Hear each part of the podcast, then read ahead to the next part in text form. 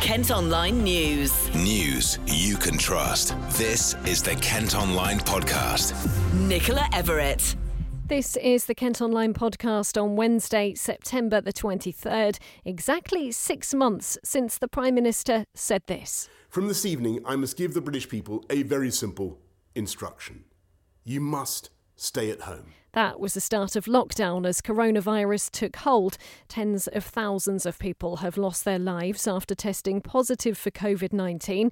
Here in Kent, more than a thousand people have died, and there have been around 10,000 reported cases.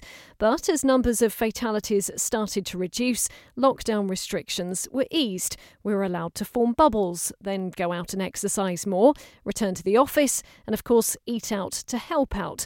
But we're now on the eve of tough new restrictions coming in. There'll be a curfew for pubs, bars, and restaurants. Working from home is back, and those caught breaking social distancing rules will face tougher fines. So, how did we end up at this point, and how might it all pan out? Professor Richard Scase is from the University of Kent. I think it's very much a sense of deja vu, uh, and it reflects very much, I think. Um, uh, not just panic, but increased anxiety, not just in the UK, but across the whole of Europe.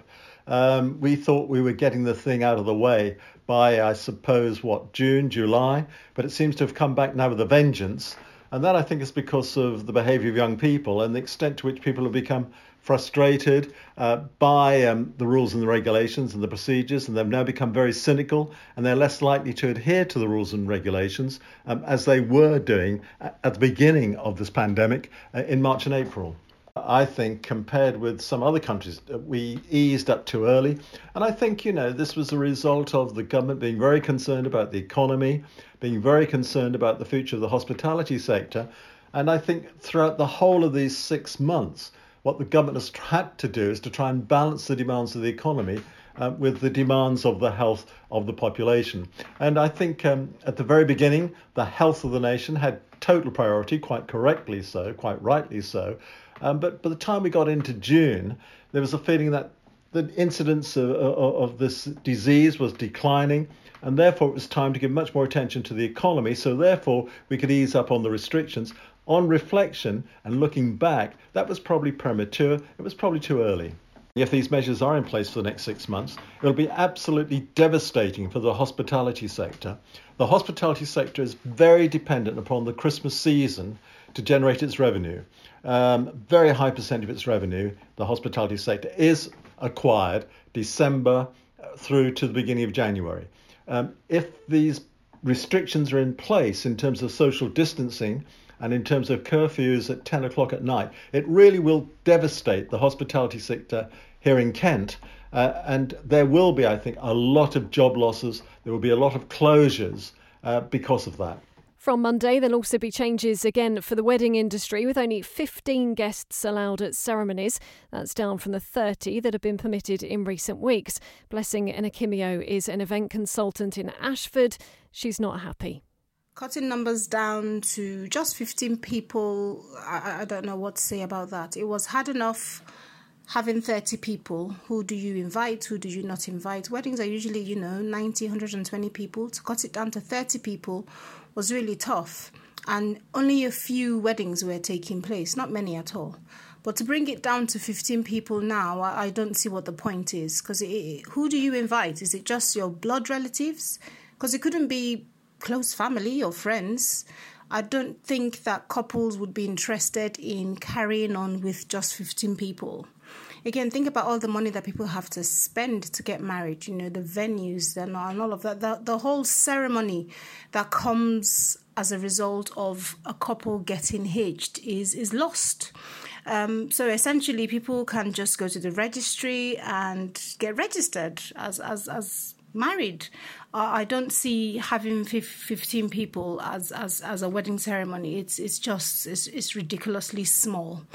The impacts that this would have on our sector is going to be unbelievable to be honest because it means you don't require flowers it means you don't need a wedding cake it means you don't need a dj it means you you know many essential services within the wedding industries are no longer going to be used if we're having a 15 people wedding. So the impact on all these businesses most of them are going to be affected because they are run by people who are running small businesses. And I, I think the impact is going to be huge.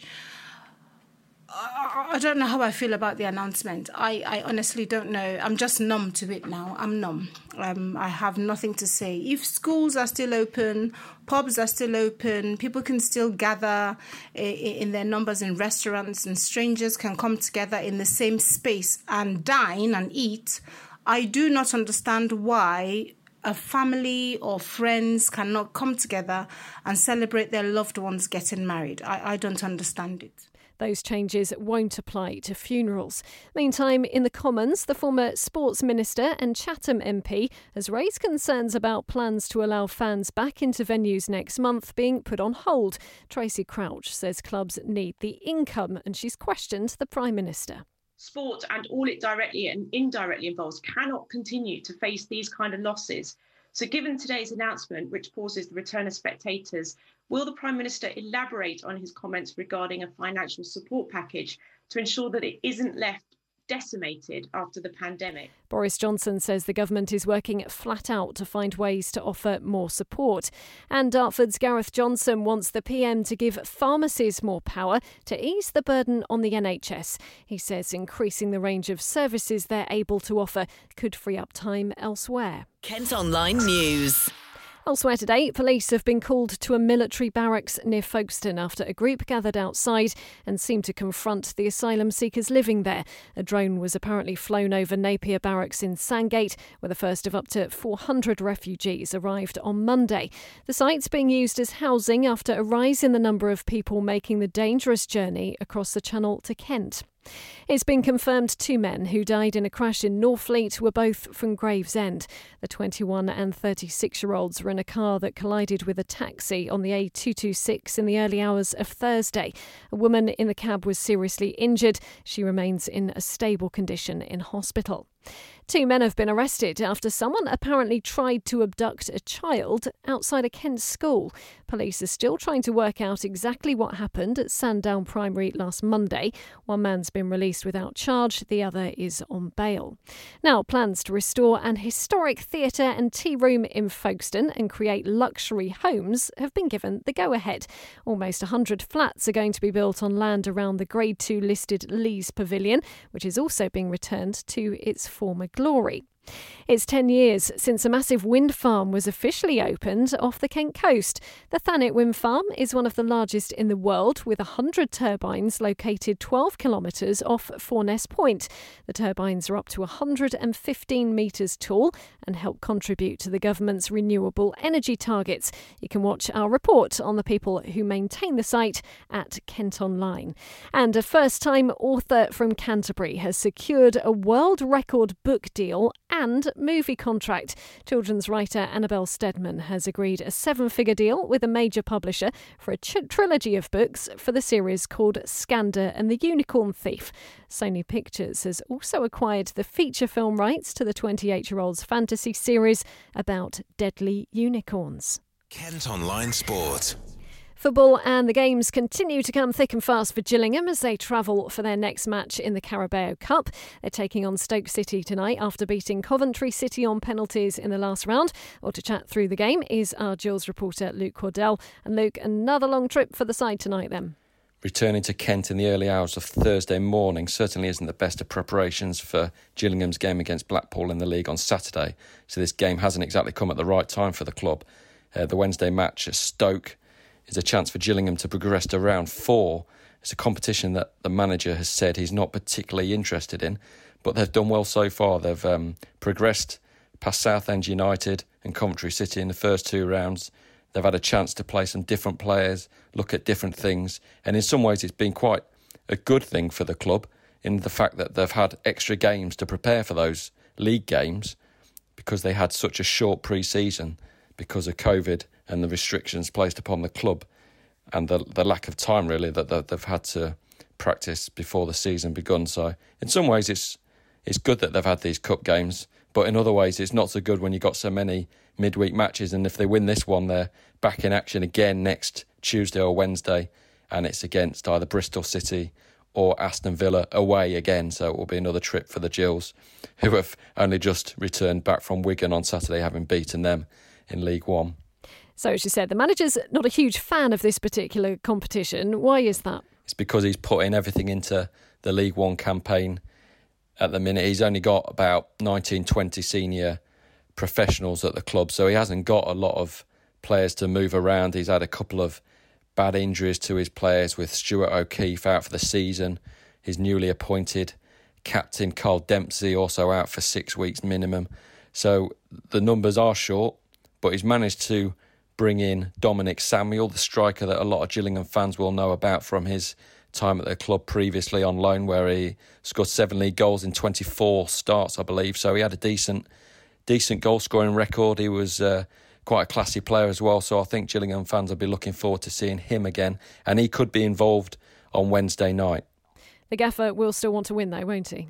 Steve Evans will be looking for a result, whatever. He might not think too much of the competition, but he said on Saturday that he'll be on the touchline at Stoke come seven o'clock when the game kicks off, and he'll be ranting and raving just like normal, and he'll be desperate to get a win.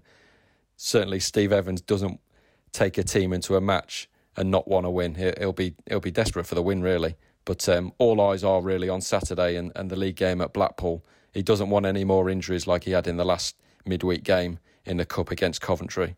Thanks very much, Luke. Kick off tonight at 7. Follow Kent Online Gills on Twitter for updates on all the action. And finally, today in cricket, Harry Podmore has signed a contract extension with Kent, which will keep him at the club until at least the end of the 2023 season. Since joining at the start of the 2018 campaign, he's played in 33 first class matches and taken 118 wickets. He says he's over the moon to be staying at the club. That's it for today, but don't forget you can subscribe to the KM News News app to access all KM Group newspapers. To do that, head along to ilifmediasubs.co.uk. News you can trust. This is the Kent Online Podcast.